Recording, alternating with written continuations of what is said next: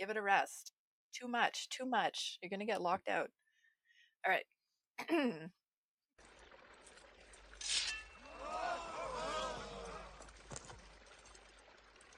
Behold! The sword of power. Excalibur.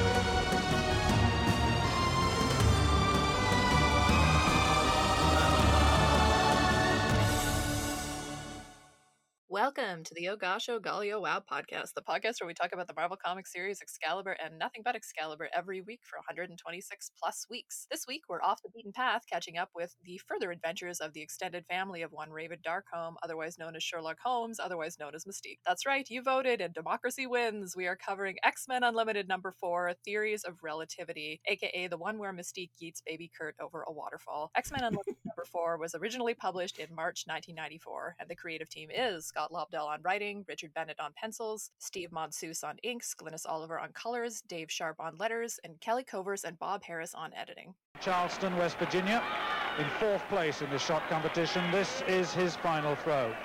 The sixth and final round, his best throw so far, 21 meters and 31, out of the medals. The spin technician. Ah! Oh, that looks better. Oh, that's a big throw. Now, Timmermann's lead is 22 metres and 29, that's 73 feet 3 and a quarter. Now, has Randy Barnes pulled one out of the bag and taken the gold medal away from the world record holder? Welcome back to Tangential Excalibur Chat with your hoary hosts who I'll introduce in descending order of being apologetic for making us discuss this comic book. Starting with myself, I am Dr. Anna Peppard. You can usually find me talking about sexy, gendery stuff in academic places and other places like the Twitter account Sequential Scholars, which is currently wrapping up a series of threads on Teen Titans. The day this episode drops, we should be hosting a guest thread by one Dr. Christopher Maverick about the saga of Terra in the Judas contract, so look out for that. I am also Kurt read that. Wagner's unofficial. Should, that would be good, right? it's going to be the hottest thing on this Saturday. When that, well, I mean, competing with this episode, of course, but you could do both. I am also Kurt Wagner's unofficial PR manager, and in that capacity, the Kurt and Amanda flashback in this issue is canceled. I honestly forgot it existed before rereading this comic, and I am full of regret about reminding everybody, but we will talk about it in due course. So, moving on, I am joined as always by Mav. Please remind us of your mutant heritage. I mean, I don't know my mutant heritage because you know it changes twice within one issue. Um, you know, I had an origin story, and then you know now I, now I doubt everything that I've ever known. Do I have a brother? Do I have a sister? Actually, I have two brothers and a sister. But like they're they're a half they're two half brothers and a half sister. So so so maybe it's like this. Um, they're not step brothers. I had a step brother, but this book doesn't know the difference between step and half and like foster and like those words are Yeah. all meaningless. So that was interesting.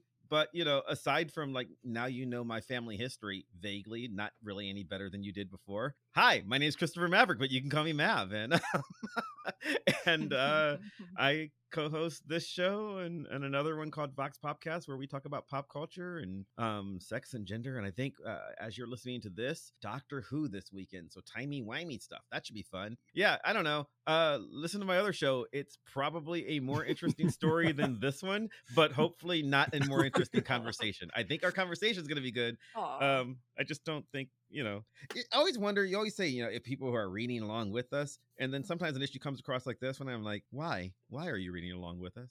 Why would you do that? well, Let us know in the let us know in the This is- comments. Why why would you read this? Well, I I like would have to think that the vast majority of our listeners will have read this comic already. I mean, like we talk about Nightcrawler enough on the podcast that people sometimes call this a Nightcrawler podcast, and this is like the Nightcrawler issue about his parentage, which is partly why we're Uh-huh. covering it, but also because the Sure. continuity is directly between the two issues of Excalibur. Uh-huh. So I bet most people have read it already. I don't know how many of them will reread it. They can let us know. We'll talk about I'm it. sorry, Like, I- regardless. we'll talk about it when we get to the when we get to first impressions. Uh, Yeah, okay.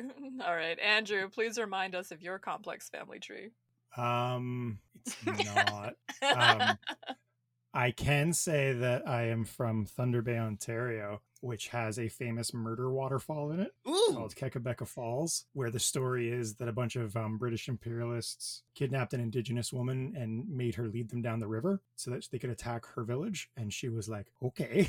And she led them all over the giant falls and killed them all. Oh, That's fucking awesome. awesome. I would I Yeah. was really thinking that story was going to end in a worse way, but that's an awesome story. No no I. I mean, you know, death is death is bad That- and everything, but I, d- yeah. I disagree. Hard disagree. This was awesome. Well- I want to know more. under the circumstances, I'll allow it. Yeah, I kind of do want to talk about that more than Yeah. this. But anyway, let's talk about this. Talk about some other waterfalls. So, this is a bonus episode of sorts, and we are guestless this week. I'm sure there are many of you that we could have asked, but we thought we'd ply like our you. wares alone for this one. And yeah, we didn't we didn't want to force this upon you. We've still got a lot of Excalibur issues that we need to cover and not wear out our welcome with all of our best friends. Um, but yeah, anyway, so we're just going to keep it loose this week. And I thought since we're not doing any comics origin stories or anything, we could talk about our personal histories with X Men Unlimited a little bit, or if we have any personal histories with this particular comic. Starting with myself, I have reread a lot of X Men Unlimited in the past year. Just kind of, I don't know, it's like. it's a fun series to just kind of read and find little snippets of wild stuff that they just kind of threw in there or like little slice of life moments and the better examples or like I don't know. It was a series where you never really knew what you're going to get. But if either of you have thoughts about it or have insight into the origins of this series, have at it. I, I think I personally read it as um, um, in contrast or comparison to obviously the classic X Men backup stories. And it's that same sort of idea of let's isolate a few characters or one character at a time and cultivate their story in order to create a richer overall universe, which I really like. But what I find fascinating about X Men Unlimited is their commitment to um, extreme action in these these character vignettes at the same time. Uh, it, it's very 90s in that sense to me. Um, but I find it very enjoyable. Like I, I, I like what they're trying to do. I, I like giving smaller groups of characters or individual characters a spotlight, um, even if it is going to be within the hyper violent 90s aesthetic. So yeah, it, it's to me like classic X Men, but not as good. Yeah, and it kind of changes over the course of. I mean, there's a volume one and a volume two, which are sort of the same concept, but sort of different tone because it's different eras. But like, yeah, I would say like the more recent ones, like the volume two ones, are a little bit more like classic X Men. Like, there's a few from there that I just Mm. really love. Like, you know, there's a Greg Rucka like Kitty story where Kurt comes to visit her and like grieves with her over Colossus. That's like really, really like classic X Men in terms of being that slice of life that doesn't actually have any superhero action in it at all. And like, yeah, even in the earlier ones, there's like some little moments like that. Where, where this is ostensibly a character issue, although, as you said, eh. very bombastically violent as well. Yeah, improbably so in, ma- in many Yeah, cases. yeah. What's your history with X Men Unlimited, Mav? Was it something that you read at the time? I mean, a, a few of them. I didn't care for it. Uh, I didn't. This is um a weird portion for me, and this is always uh interesting. I think the thing that I've learned that I like best about our show is I get a chance to reflect where I was as a comic reader. Since I read Yeah, all these, yeah. I read. I'm slightly older than both of you guys are, and I was a big comic fan at that time of this of all of these stuff. So I was reading these things and growing older and this is my formative years. This is um this this book would have been 1994. This is 2 years into college for me. My tastes are changing as, you know, as Excalibur goes on, which is kind of neat. And in some ways they're growing away from what Marvel is trying to do with the X line at this point. The thing with Classic X Men, which was a series that I really loved, and we talked about this before on the show, I loved the fill in issues, the fill in parts of it, you know, the backup stories, because it's neat seeing something that I loved growing up expanded upon. And I Mhm. think class I think X-Men Unlimited wants to be that, like you guys were saying. And in fact, I vaguely remember there being when they canceled Classic X-Men, there being a um a, a letters column or a bullpen bulletins or something, or an interview in Wizard. I don't remember where talking about how no, it's not really being canceled. We're evolving. It's going to be in X Men Unlimited. We're going to have more room for these stories rather than just have a six page backup in the back of a reprint. Now we can flesh out these characters fully in these you know in these stories and and and the problem is they're bad like, like, like, like, that's the, that's the flaw. They're they're they're not good. We're, and uh, we we should say when we were planning this episode, uh, Anna um, reread it first, and I've read this before, but I have no memory of reading this before. So I know I did, but it's just like it's a blank in my head. And you were like, "Oh, this is I'm so sorry. This is horrible. This is horrible." And I and and and I I read it and I was like, well, it's not it's not the worst comic I've ever read. I mean, it's not good, but I I, I just I was just like, this is this is a lot of nothing. It reminds me, and we'll talk about the reasons why, but everything that I think people stereotypically say is the problem with this era of comics, with the 90s the 90s ness of what the 90s were. This is 90s all over the place. Mm-hmm. It is without thought or consequence or purpose. It's just like, hey, let's do that thing and and fill up some pages. And there's a lot of pages. It's like 50 pages long. It's uh, there's a, so there's a lot of story here, and it's just like, oh, yeah. a lot of story, nothing happening that's where I was with it. Well, a lot like, of cheekbones. I, there are yes, yeah, so many cheekbones with extreme shading on them, and everybody has the exact same ones, regardless of who they are.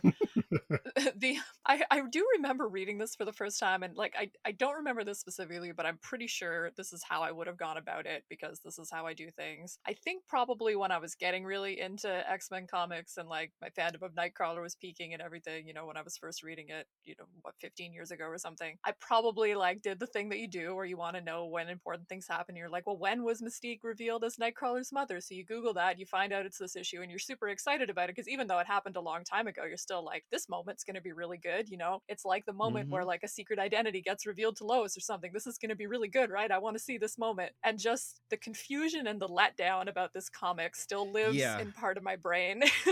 I want to talk about that. Like, oh, after... that wasn't really what I wanted.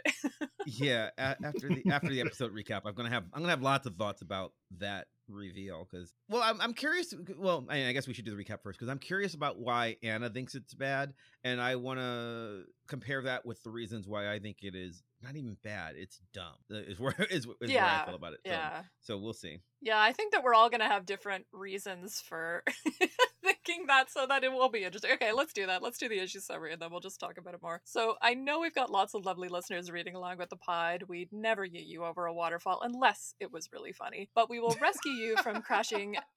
we will rescue you from the crashing. What did I write? But we will rescue you from crashing waves of cross hatching by explaining this week's story with an issue summary. My joke was too complicated. I couldn't even understand it. X-Men Unlimited number four opens with Mystique assassinating General Armand Gaudier for supplying Graydon Creed and the Friends of Humanity with weapons to use against mutants. From there, we jump to Graydon Creed, wearing a housecoat in a castle with a princess, le- learning about Gaudier's death before receiving a visit from an associate who's discovered some information regarding his family. Important information, scandalous information. Not only is Mystique Graydon's biological mother, but he also has a brother, whose name is not revealed to the readers at this time in the interests of meaningless suspense. The news infuriates Creed, who shoots the messenger. Elsewhere, Kurt Wagner, using his image inducer to go undercover as some guy from the 90s who I can't quite place is on his way to DC at the request of Forge to meet Rogue. He was told only that it was a family matter. Kurt and Rogue attend Gaudier's funeral, which is quickly busted up by Mystique, impersonating a priest who kicks open the casket and threatens to explode everybody, but especially Creed. Kurt saves Mystique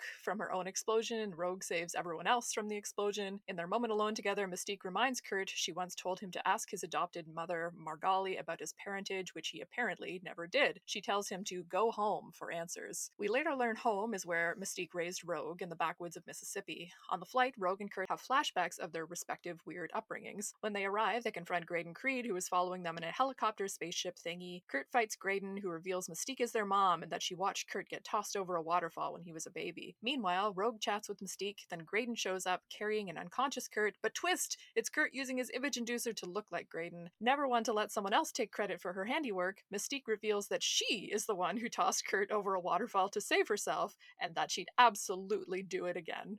Baller move. Graydon's henchman arrives to save him, and Mystique and Kurt get knocked over a conveniently placed cliff. Rogue can only save one of them, but doesn't have to choose. Mystique lets herself fall. Graydon watches his mother fall to what he hopes is her death, while Rogue flies the injured Kurt back to DC, Kurt wondering if things will ever be the same again. Spoiler, they will. It will hardly matter at all, like ever. Um, but we'll talk a little bit about that probably. I want to talk about the implications of the reveal. Um, so yeah, first impressions, we already got into it a little bit, but Andrew, I think you were like a little bit hotter on the issue than Andrew and Mav. So why don't you go first with your first impressions? You called yourself Andrew just now. Um, What did I You just- say? you just called yourself Andrew. You said Andrew, you were hotter on the issue than Andrew and Mav. Then you meant yourself and Mav. You called yourself Andrew just now. It was amazing. I don't know Things if you're editing this out or not, but it was really today. awesome. Well, whatever.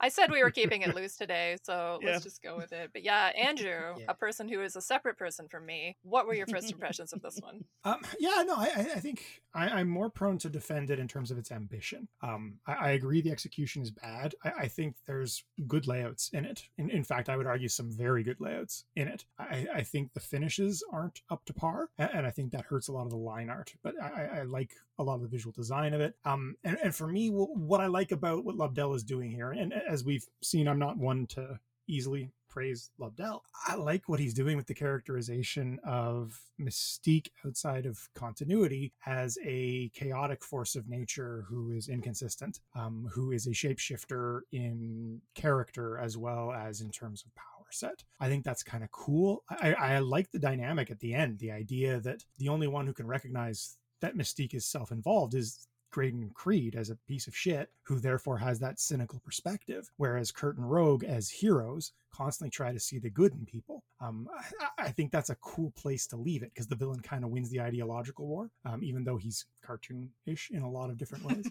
um, it's not perfectly executed. It's not consistent, but as I said, like I, I think Lobdell is starting to try to do some cool, more ambitious stuff. He's not aiming for like the safest possible story, which is a complaint I've had against his work in the past. Here, he's trying to do something that's kind of new and interesting, even if it's not really landing. So that'd be my defense of it. Yeah, I mean, so much of my reaction to it is just that I find it almost unreadable because of the art and the lettering. And, you know, I don't know how much it's the inks because I agree with you. There's a few instances where I'm like, okay, like we did this like castle on a cliff with, you know, some nice white space there. But then other times there's just no white space at all. And I like just can't actually tell. Like the funeral part where there's the explosion. I don't know what happened there. I have no, No. idea where the explosion was aiming. I don't know what Rogue did. I don't know what Kurt did. I don't know why any of it happened. And that is a failure of art because it is not arranged in a way that makes any kind of logical sense. And I just can't tell what happened. And it really has this feel to me like it was drawn, like it was like Marvel methoded because like it was drawn and then the bubbles were added because there's one in the lead up to the funeral too where like the conversation starts in the panel on the right and then goes back to the panel on the left for Kurt's response and then goes back to the panel on the right. So basically in that layout, we started forward in time, then went backwards in time time to start the conversation. Like it just makes no sense. Like that's just failing at making a comprehensible comic. Like it's breaking the rules of comics for no reason. It's just a mistake. And there's just little things like that throughout this comic. Like I was always mad at myself because I was like, is it just me? Like am I bad at reading No. comics? And I was like, no, this comic is hard to read. It just No, it makes is the me children that are wrong. Uh, Yeah. The one for me is when Mystique, I guess, t- changes herself into one of the guards in order to escape af- after Yeah, killing unclear. what- whatever the the soldier's name is. It doesn't matter, and I don't feel like flipping back two pages to find out. So you know, uh, it was there was a lot of that. There was a lot of oh, this just feels lazy in ways. That's what's unforgivable to me. It's it's not that it's it's not just that it's bad. It's that it's lazy. That hurts. I don't, I don't like I don't like when things are bad because no one no one cared to make them better. The the point here was they were give like Ri- Richard Barnett was given the instructions. Can you draw something imagey? And that's what it is. And everything here Mhm. does not feel like someone made any intentional choices. Everything here feels like someone was trying to do the image thing, and we lost those guys, so we're going to create our own, and it doesn't matter. And it is the inking. So, on this first opening double page splash, where it's a really clever idea for a shot. Yeah. Like yeah, like the idea that you're gonna watch the gun in the guy's face and you're going to know it's mystique because you can see her reflected in the in the glass this is a really clever idea. That does not work at all because there is no variation of line the blacks are too heavy in the window i cannot see her there's no choices here barnett's just like i don't know they draw over an image they draw women with skinny legs that are too long so i'm going to do that here and it feels like it was done accidentally and like he knows and just didn't care. The reflection does not match the person, like the legs in the wrong place. Like everything about it is just Right. not well done.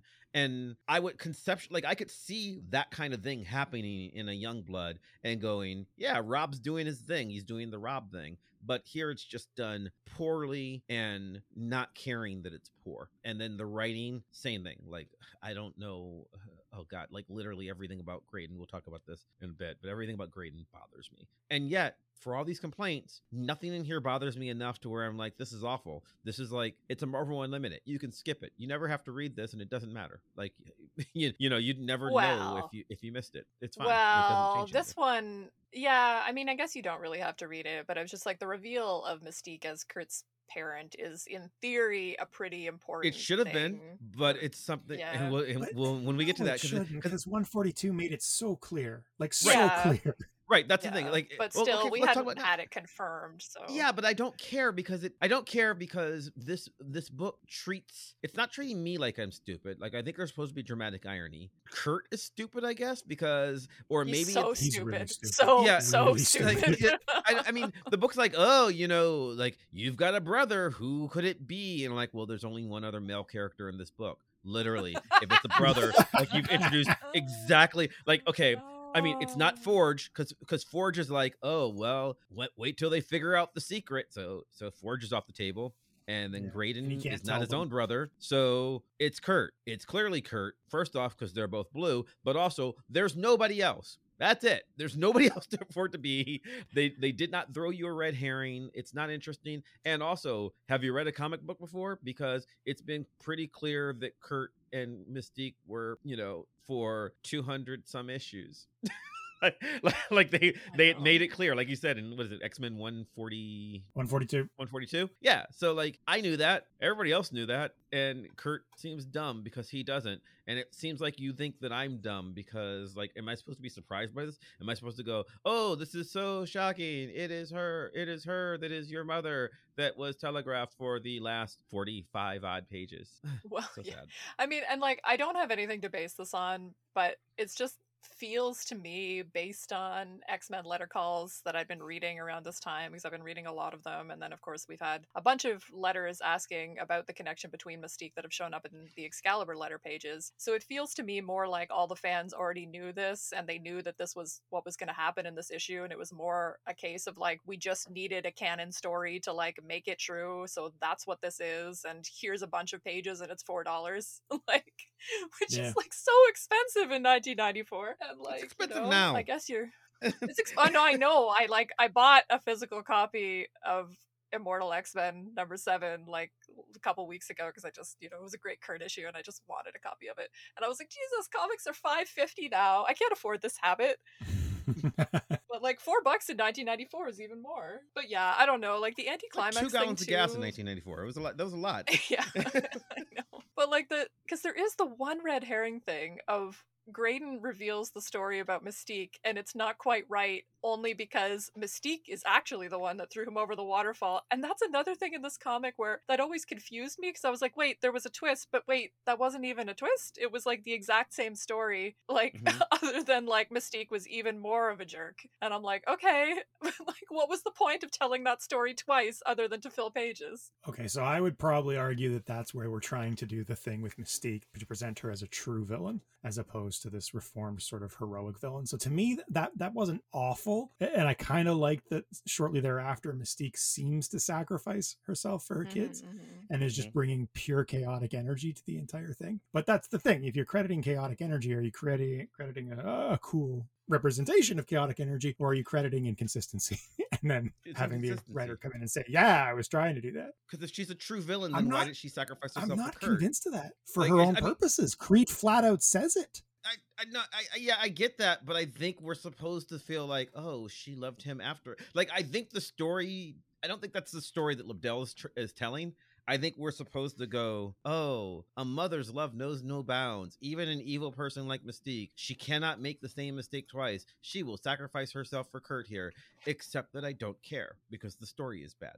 Like I Uh, my I I read it closer to Andrew. Like I read Okay. it more like, and I read it like as it being intentionally this that like she still hates Kurt and does not have any feelings for him whatsoever. Really? She made that abundantly clear. But she's like trying to save Rogue by sacrificing herself. It has nothing to do with Kurt. That's my read of it. how does she how is she seeing Because she's trying, she's Uh, trying, but, but she's saving Rogue's like conscience by not making her have to make that choice. Like it's about her, not Kurt. I mean, I sort of like that there's ambiguity there because I Eh. actually think that can work. But like, I mean, the execution is lacking. okay. It's yeah, it's all over Okay. the place. It's the X Men. Kurt can teleport, Oh, No, but no, he, he but he, can only do that when the story wants him to. yeah. And Rogue can fly at the he's speed of sound. Yeah. And Creed Rogue- beats the Yeah. crap out of Kurt in this issue. Yeah, uh, Yeah. Kurt uh, Creed, a human man. Yes, um, Yep. who is like, but yep. like uh, Ro- Rogue can fly at sonic, just subsonic speeds. She can lift like ten tons. She can just carry them both, and it's not like that she doesn't have enough time because they have a conversation for a good. 45 seconds of which one are I mean read it out loud. which one of us are you going to save? I don't know. And I'm like, no, like literally, you are, you know, you can lift several tons. You've got two arms. Grab one of each of them and fly away. I know you can carry two people. I've seen you do it before. like nothing about it makes sense and i don't I, and it like i said it's not bad though it's not like it's comically bad it's just eh, that was Yeah, rushed there. and underthought. and that's why I think it's supposed to like I feel like I'm supposed to feel an emotional connection that wow Mystique really even if it's whether you say it's her sacrificing herself for Kurt or for Rogue I'm supposed to go wow to she- manipulate them both. yeah she's capable of love so wonderful but I don't I don't care I also don't think um like well I, I I do think he's trying to show that she's absolutely villainous and it's and she's not reformed except that that's not where the character of Mystique was in X Men continuity at this time. It's like she, so like all that stuff with Forge was about her being, you know, not quite as evil. She's trying to be more a more complex villain, and then when she comes back, she's going to continue to be a more complex villain. So why are we doing this? Like, I don't think she's an agent of chaos. I think I think she was playing Forge. I think that had been established at this point. she, she was, but she was, but she wasn't playing Yeah. Forge for the for the sake of evil. She was playing Forge because she's always got an agenda. It, it like Right. and and that agenda is often uh, not that she cares about Kurt, but the agenda is often I, I you know I won't be manipulated. I do love my daughter. I do like there's a lot going on with Mystique, and I don't I, don't- I really just don't feel any of this here, and I think it's just because even for the way Lobdell writes X books, this feels rushed and it feels unimportant to me. It, it just like I don't I didn't learn anything. I know that Mystique is Rogue's mother. Like I, it's been very clear for you know a decade or more. So I, so so like why do i care? And i don't feel like um like you said it you know it ties back it's an important issue but what am i ever going to reference this like in another comic? I'm going to be like yeah go see x-men unlimited number four. No no one cares. You're just gonna you could have you could have told me that you'd revealed it in you know excalibur annual number four and just not published it and people would have been like oh yeah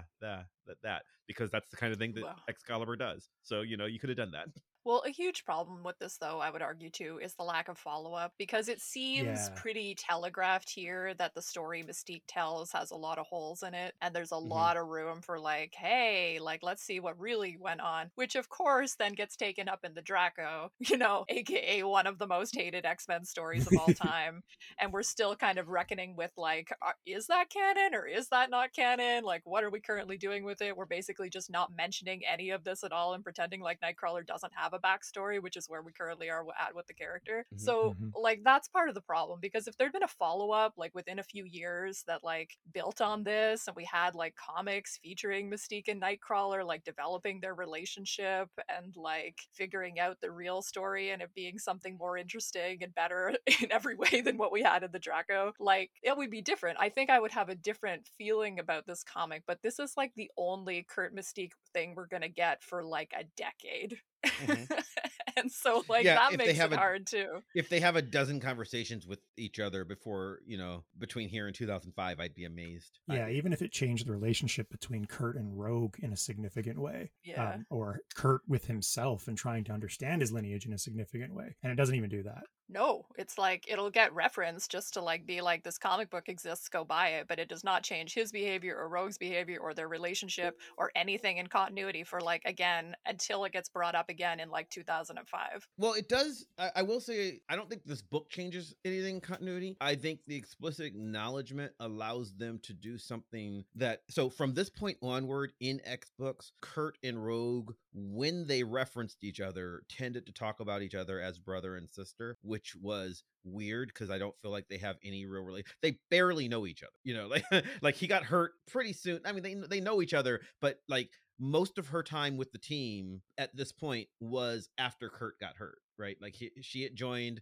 they did the Secret War, and then soon after that they have the Munich Massacre, and Kurt's gone, right? So they're not close the way Kurt is with with Kitty or Rogue is with you know Gambit or Storm or you know any any of those other characters and they're just kind of oh you know we are both vaguely related to the same person maybe sort of right?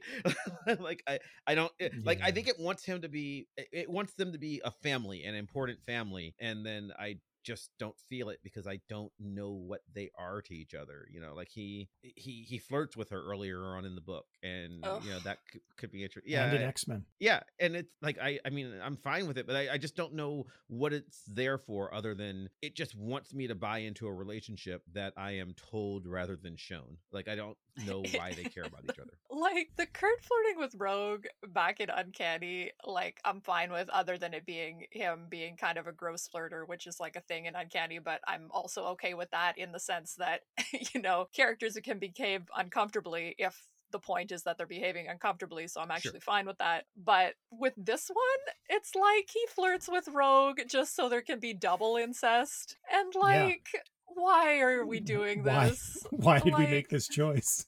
Why? Why? you know what this book why? needs? Because it's really out of nowhere. It's just like, and it's so Yeah. exaggerated Yeah. too. Like he growls at her and like is like, "Oh, baby," and like, come on. For continuity's sake, and I know we can't trace continuity through this, um, but just as long as we're talking about it, um, Rogue has absorbed Kurt's powers, and it is established that she has a piece of him inside of her. that Yeah, makes it which grosser for me.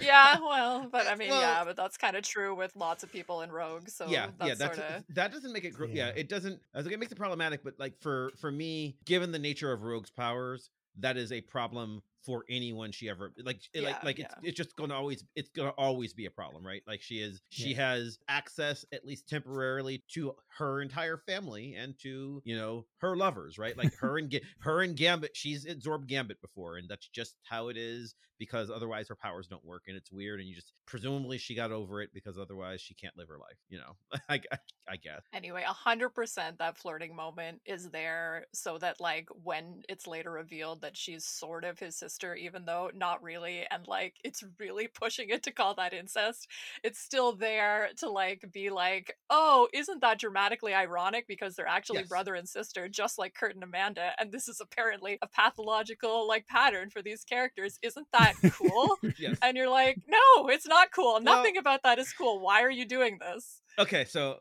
theoretically i discussed this last week or next no the ne- next week i guess on simply amazing. Yeah, we- I mean, uh, yeah. I- because we're because i haven't recorded it yet at time of this recording but i'm scheduled to tomorrow at time of this recording. So probably next week i'm gonna be talking about kurt and amanda on that show. So go see where but as a short form i think there's a there's a thing where incest can be used um and i'm not saying it's great.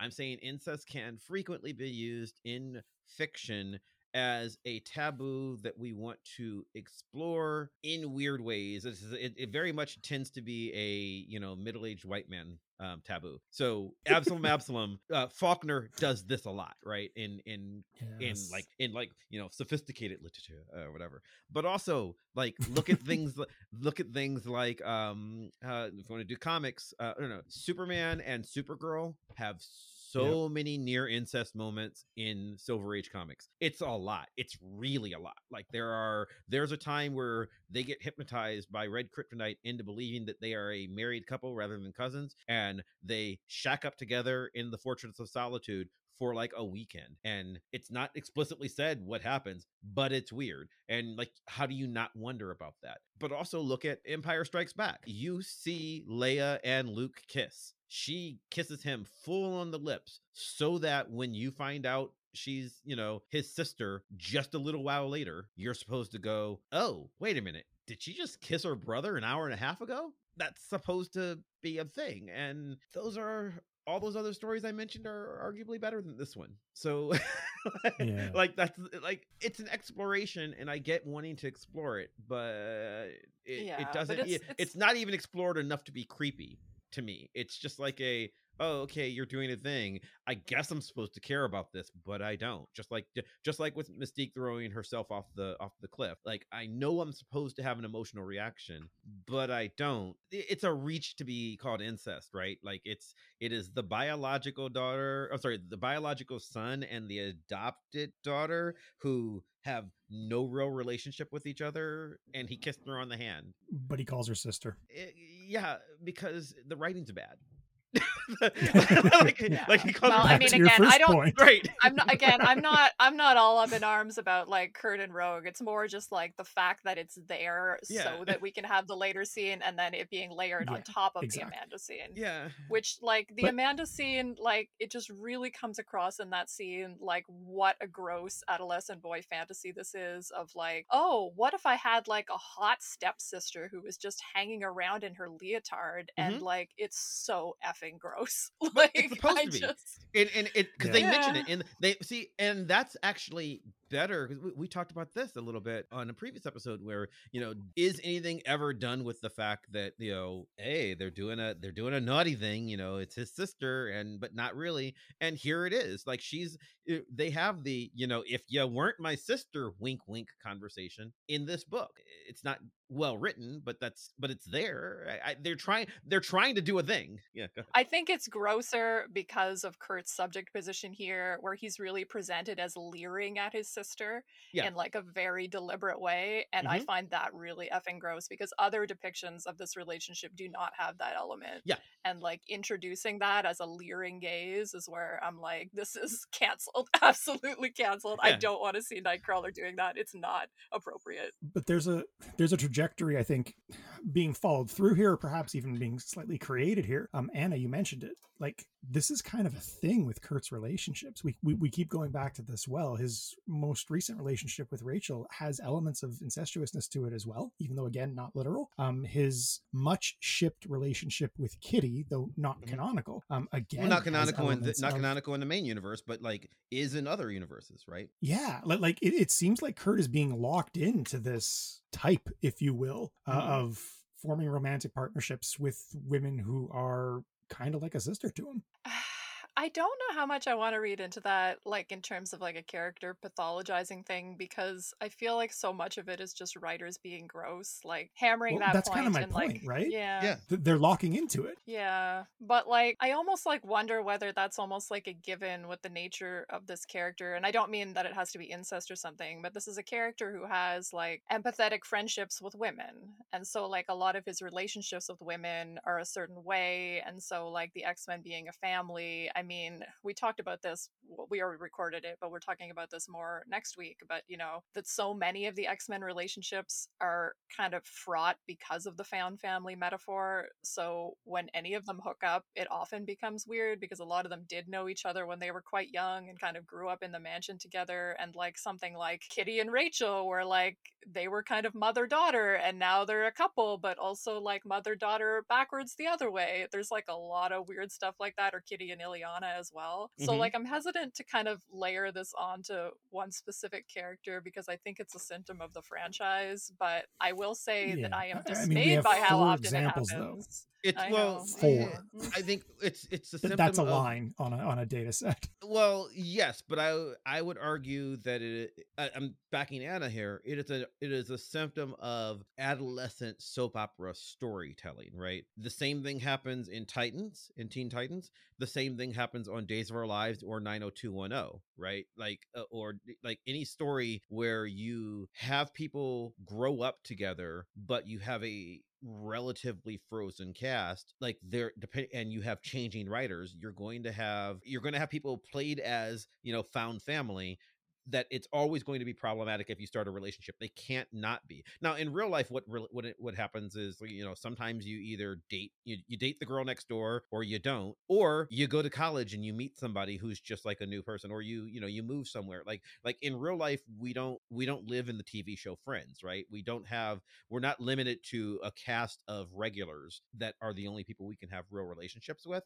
But it is a weird thing that happens in X Men or in Titans, or you know, it's just you just have to do that if you want to be able to have, you know, oh, but everybody's always wanted to see them hook up. Well, I mean, okay, so you're fan servicing it at the cost of doing something gross if you know the entire continuity. Well, if I'm backed into a corner and I have to like say something that is very supposition about it, it's like, well, this could be like the dark side of like Nightcrawler being a sexually deviant character because people want to play with that aspect of the character. And yet, because comic writers, some of them, uh, Uh, do kind of write from that adolescent boy fantasy place. This is what they end up doing with that deviance. Like, oh, wouldn't it be naughty if he hooked up with someone who's kind of his sister? And like, that's where their Yeah. brain goes. So, like, Which- that's why I'm rejecting it because I'm just like, I don't have to accept that interpretation of continuity, Well, but. I can totally why it goes to that place. And it, it definitely, they hammered that point with the Rachel thing. Like, we've mentioned that on the podcast before, but like, they had Yeah. flash forwards in that series where he like Mhm. becomes a priest and then she refers to him as like father. And I'm just like, so you knew what you were doing. Right. Like, you did this Well, on and- purpose. yeah, So good for you. and this is- Congratulations. But this is that.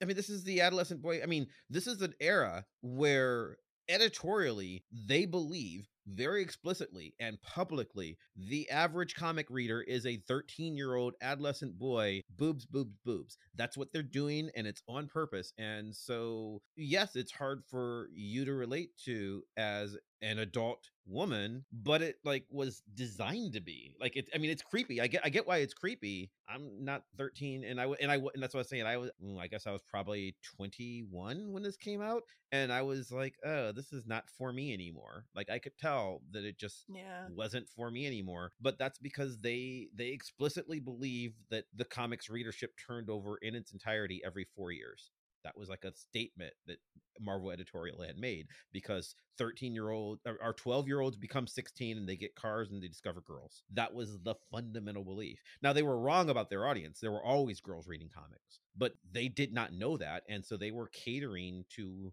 what they believed their audience was and their audience they believed was boys going wouldn't it be hot if i had a hot, had a hot stepsister you know so Right, eh, Okay, let's talk about a different relationship in this comic, which is like, let's talk a little bit more about the Kurt and Mystique relationship and like sort of our mileage on this reveal and like whether we find it interesting. As a person who cares about Nightcrawler, I want to find this relationship interesting so badly. I mean, when we talked about the relationship between Kurt and Megan and like his fascination with shapeshifters and how much productive potential is there in terms of Kurt being someone who's persecuted for his appearance, who can't change his appearance, and the idea of him being related to a shapeshifter, I think has a lot of interesting rhetorical potential that has absolutely never been capitalized on in a single existing comic book. But still, it could have been something.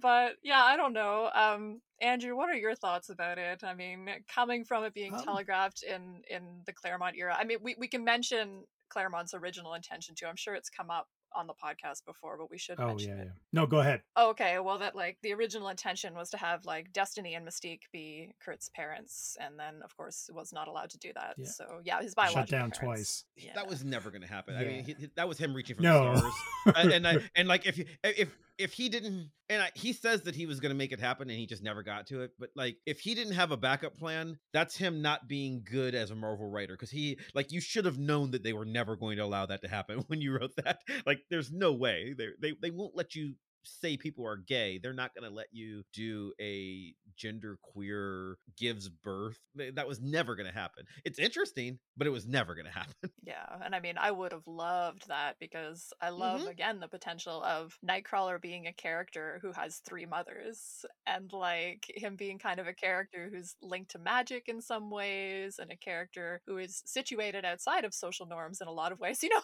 for good and bad, we just spent 10 minutes talking about incest, but at the same time, like I love that for kind of the larger queerness of the character, you know, for him to be a character who doesn't have a father. I really, really love that. Yeah. As like from a feminist perspective too. I want it very badly. Mhm. and maybe someday. maybe someday. They've been Not they've been sort of picturing them together. Well, they've been sort of picturing them together lately, kind of as a unit. Like it's been it was part of uh, the Axe event. They had like quite a few scenes together, which you know they right. can't they can't do that much with it but still like in that immortal issue that i just mentioned you know destiny and kurt had a scene together and he specifically referred to him her at least as his stepmother which Mhm. is like more than we've gotten in comics in the past so you know we're moving in the right direction maybe on that He's- front at least. He's done it, I think, twice in other Krakoa issues, but like it's not. But it's weird because he doesn't seem to have even the modern thing. Like you said, you want to see it, and the modern retellings or not retellings, the modern tellings of their relationship is, you know, like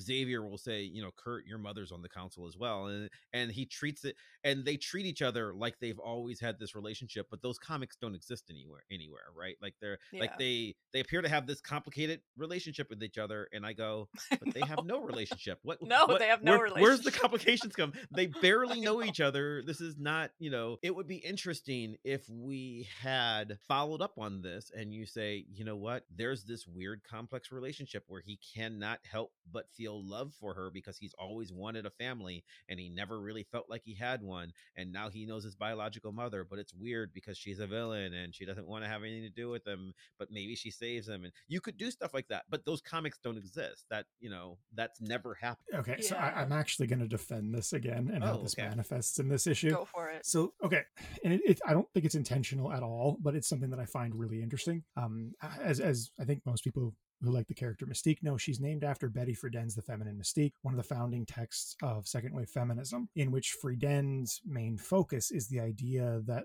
um, women are forced into domestic servitude and that the nurturer role that's placed upon them is horribly unjust a- and obviously very political. So the idea of telling a story in which Mystique is just like, I, I don't, you're not my son. I don't, I don't care. I'd throw you off the waterfall again is a weirdly grim manifestation of that philosophy, but villain coded to a horrible degree that kind of undermines it. Um, but I don't know. I, I- just think there's there's something cool about Mystique being like, "Fuck it, I don't want a relationship with this guy." You know what I mean? Like, like I, I'm not going to be your mommy. I'm going to choose who I function as a mommy for, and thus she chooses Rogue because she likes Rogue better. You know what I mean? So so so that rejection is weirdly woven into some of the philosophy that informs the first creation of the character. But again, the execution is bad.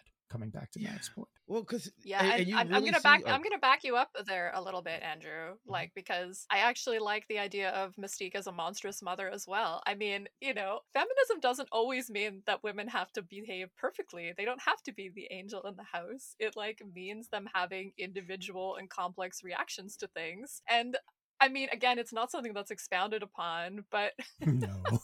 Mystique is like there's a reading of Mystique where she's like a radical queer terrorist and like you Yeah. know maybe she hates the idea of having a son and loves the idea of having a daughter and that would be a way you could characterize her again I wish that it was explicated properly or interestingly in any existing comics but it's still an interesting choice for this character to allow her to be this degree of monstrous mother and I don't hate that like like I don't hate that she is someone who knows what she wants and doesn't give a shit. I mean, is that way that like a villain can be powerful because they're rejecting social norms so completely. And it doesn't mean that I'm like rooting for her or whatever. Kurt's my guy. Don't throw baby Kurt over a waterfall. It's a bad thing to do, but at the same time it's so outrageous that it kind of flips over into being camp, which Yeah, flips over into being redeemable, right? I mean, that's why it's such a goofed on moment.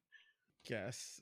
I mean, I, I, I, I, I, I like, I like the idea of what you're saying, and I would buy it, except I that it takes two pages two pages for them to have a conversation about which one of us do you save while she sits there and fucking hovers. Like just pick them up. Like it, it doesn't like I understand I understand the point you're making, but like that that's not this comic. Like like and also I really do think that it's, you know, I'm making a decision for you. Like I it doesn't feel like she's saving Rogue. It doesn't feel like she's, you know, it, it, feels like I'm supposed to think of this as a dramatic moment where uh, I mean, I'm not stupid. I don't for two seconds believe that we're never going to see Mystique again. Like I've, you know, there's nobody. I've and I've read a comic book before, so obviously she's coming back. But also because everyone in this book at this point has the power to save themselves. Kurt can teleport. Why is he even hanging out there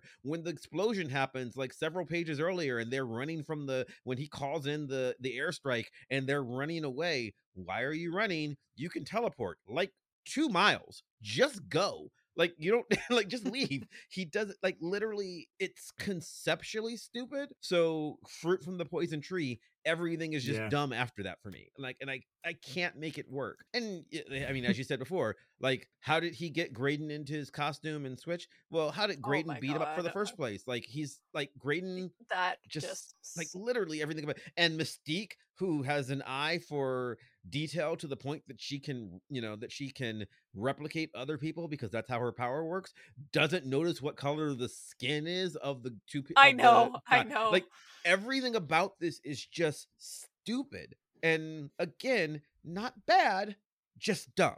Like i know i'm talking about it like it's bad but it's it, it's not offensive to me. It's like editorial someone should stand up at some point and say yes but like there's some obvious holes here and there's a lot of them and i feel Yeah. like nobody cared because they're like we can sell this to people who like youngblood like i think Can that's I what they defend Yeah. the rogue choice thing a little bit? sure Yeah, go ahead. Go for it. And again, you? this- I, I'm just I'm piling on the charity today.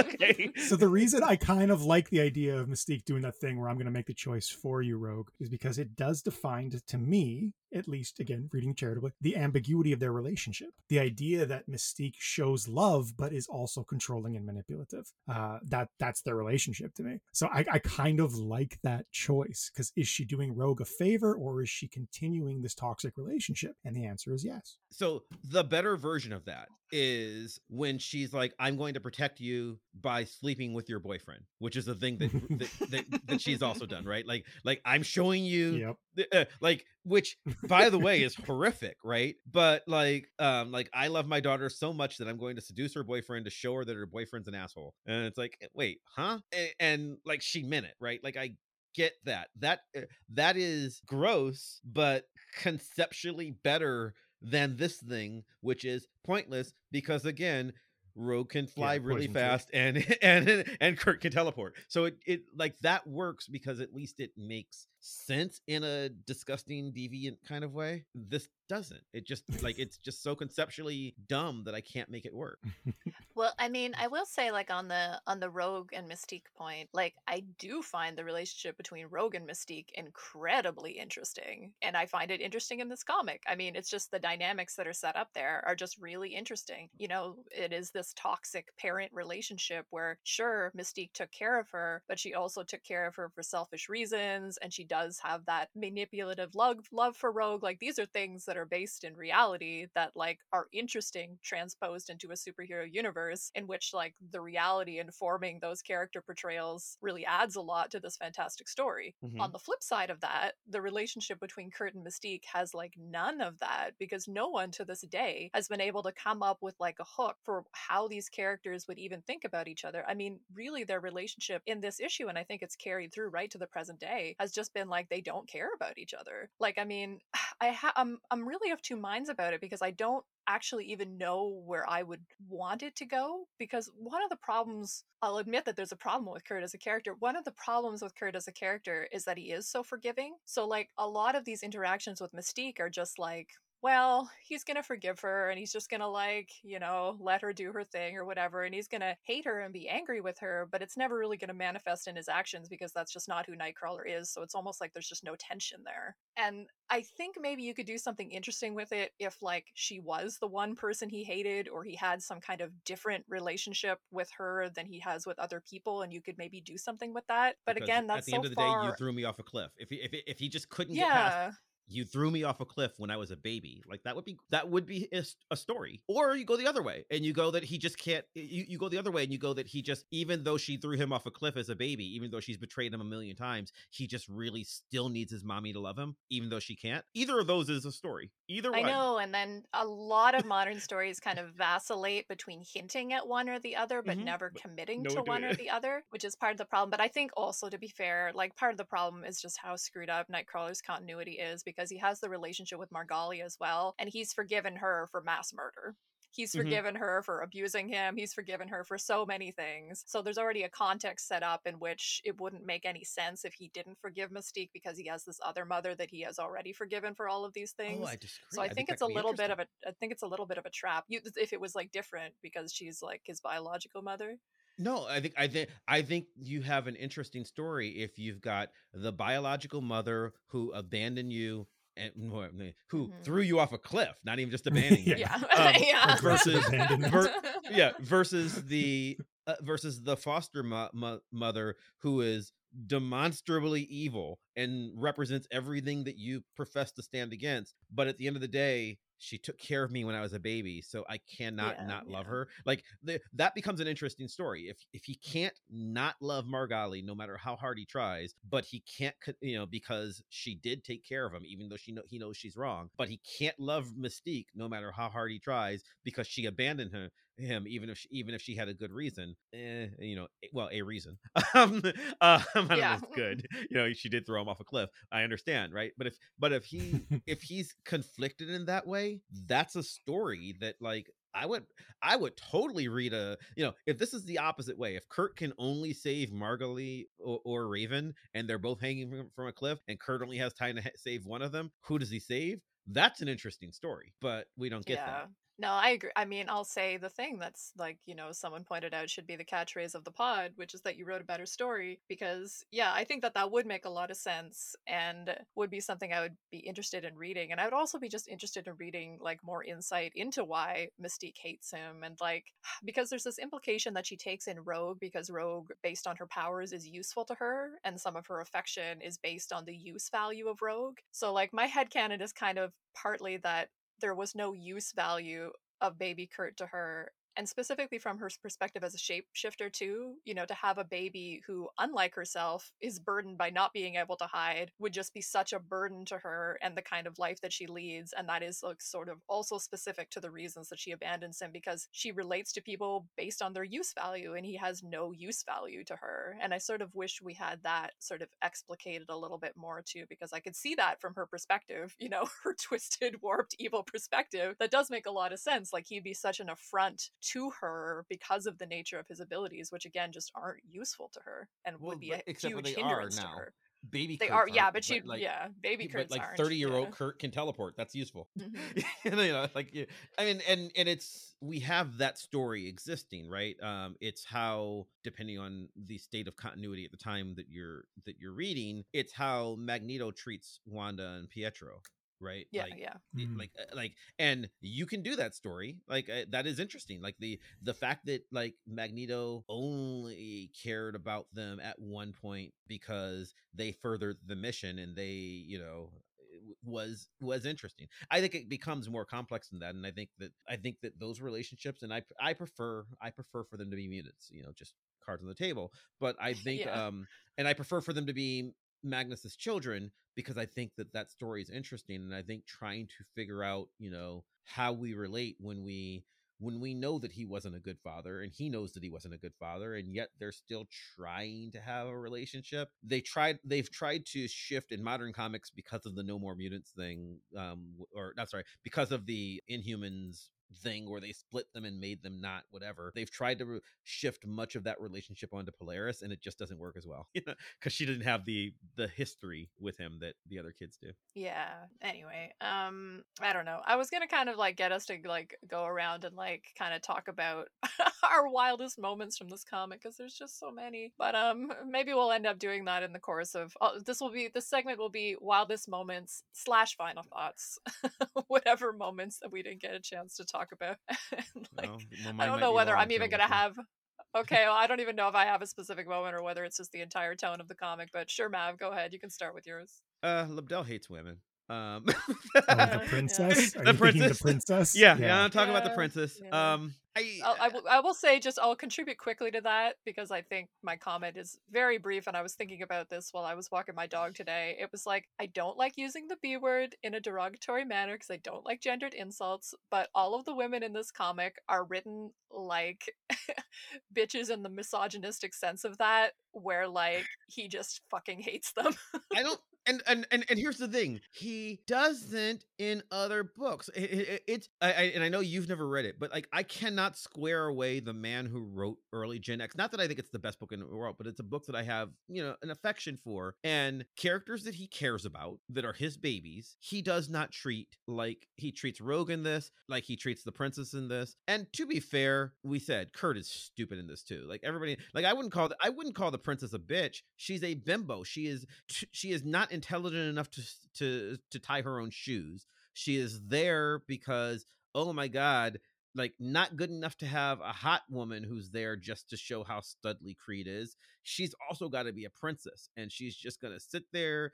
And he's abusive to her. He kills a man in her home, and she's like, "Get out!" And he's like, "No." And she's like, "Okay." And that's like, and then we never see her again. Like, I don't even know what I'm supposed to get from her other than like she she is the you know she is the sexy lady who's there to lounge around. They've presumably just had sex, like because he's wearing the smoking jacket, and then she's you know just there so you can also she, so he can also abuse her, so you know he's evil, which I gathered because he just you know killed a man by stabbing him with a bottle. So I I get it, but like it just she comes across as not sympathetic because she is so dumb. Even the mistakes she makes where she says ASPCA instead of ASAP. yeah, yeah, yeah. No one does that.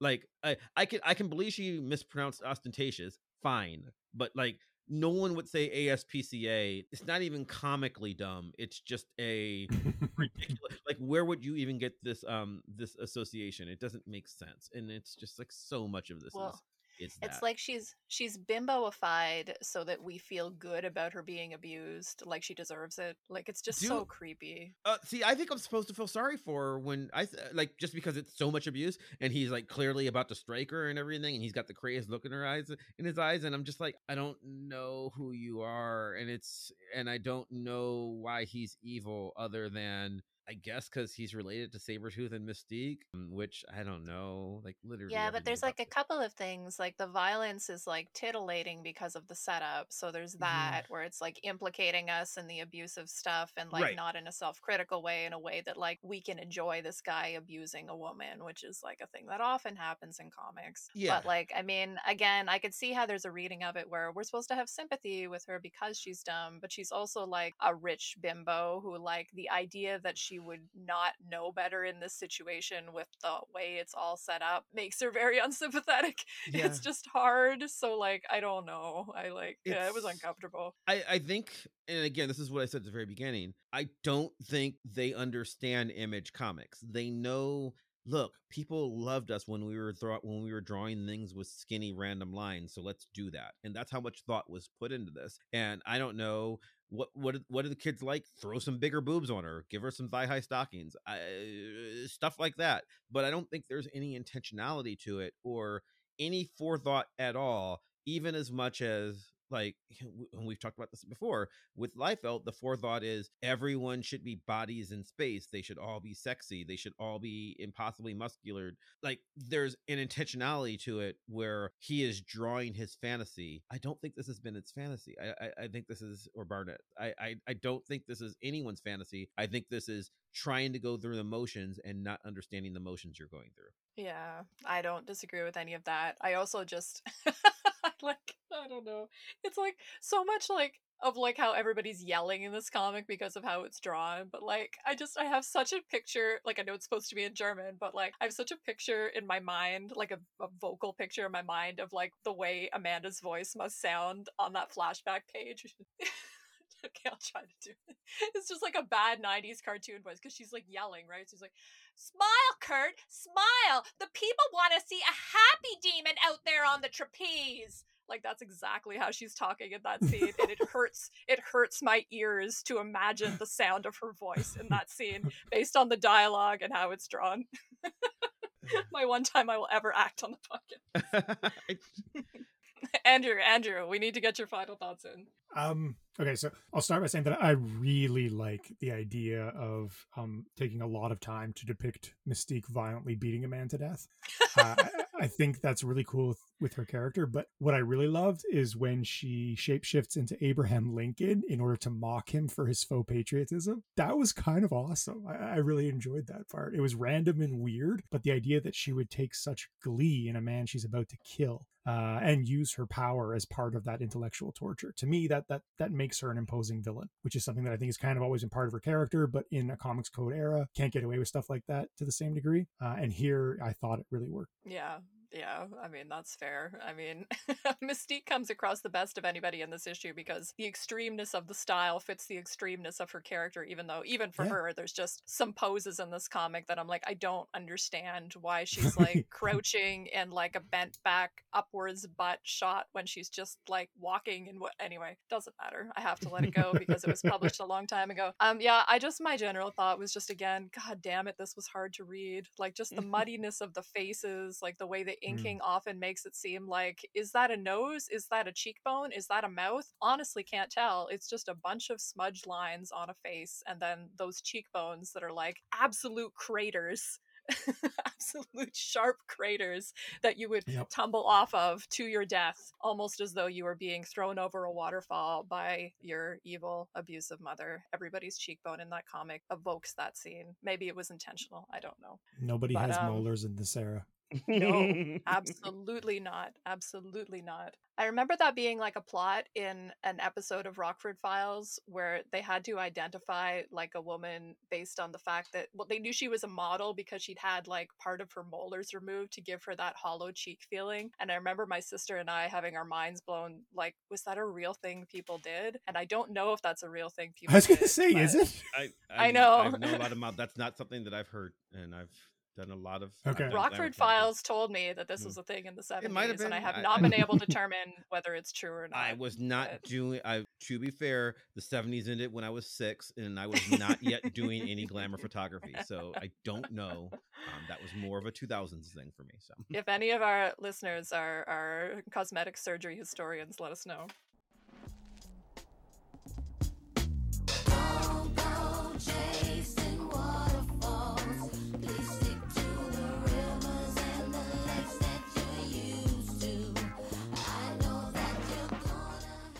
Yeah, I think we will wrap things up there. We've talked about this comic as long as it deserves. We are back to our regular scheduled Excalibur chat next week with an awesome episode on Excalibur 76 Dog Years starring the Szardos clan going back to Germany for a little R&R that looks a lot like hoarding family secrets and getting attacked by racist mobs. In the meantime, if you liked what you heard, please follow us, like and review the podcast wherever you're listening to it or watching it. Don't forget to check out our fabulous YouTube videos, which we've done for many of our earlier episodes, which you can find via our website or the Vox Popcast YouTube channel. As always, if you want to chat with us about Excalibur or pitch yourself as a guest for a future episode, let us know. You can reach out via our website, goshgollywow.com, where we've got some fun extras, and via Twitter at goshgollywow, where we post daily pages from whatever issue we're reading that week and more fun extras. Thank you, Andrew and Matt, for another exhilarating scholarly swerve. Thank you all for listening, and a special thanks to Maximilian of Thoughtform Music for a truly epic theme song. Play us out.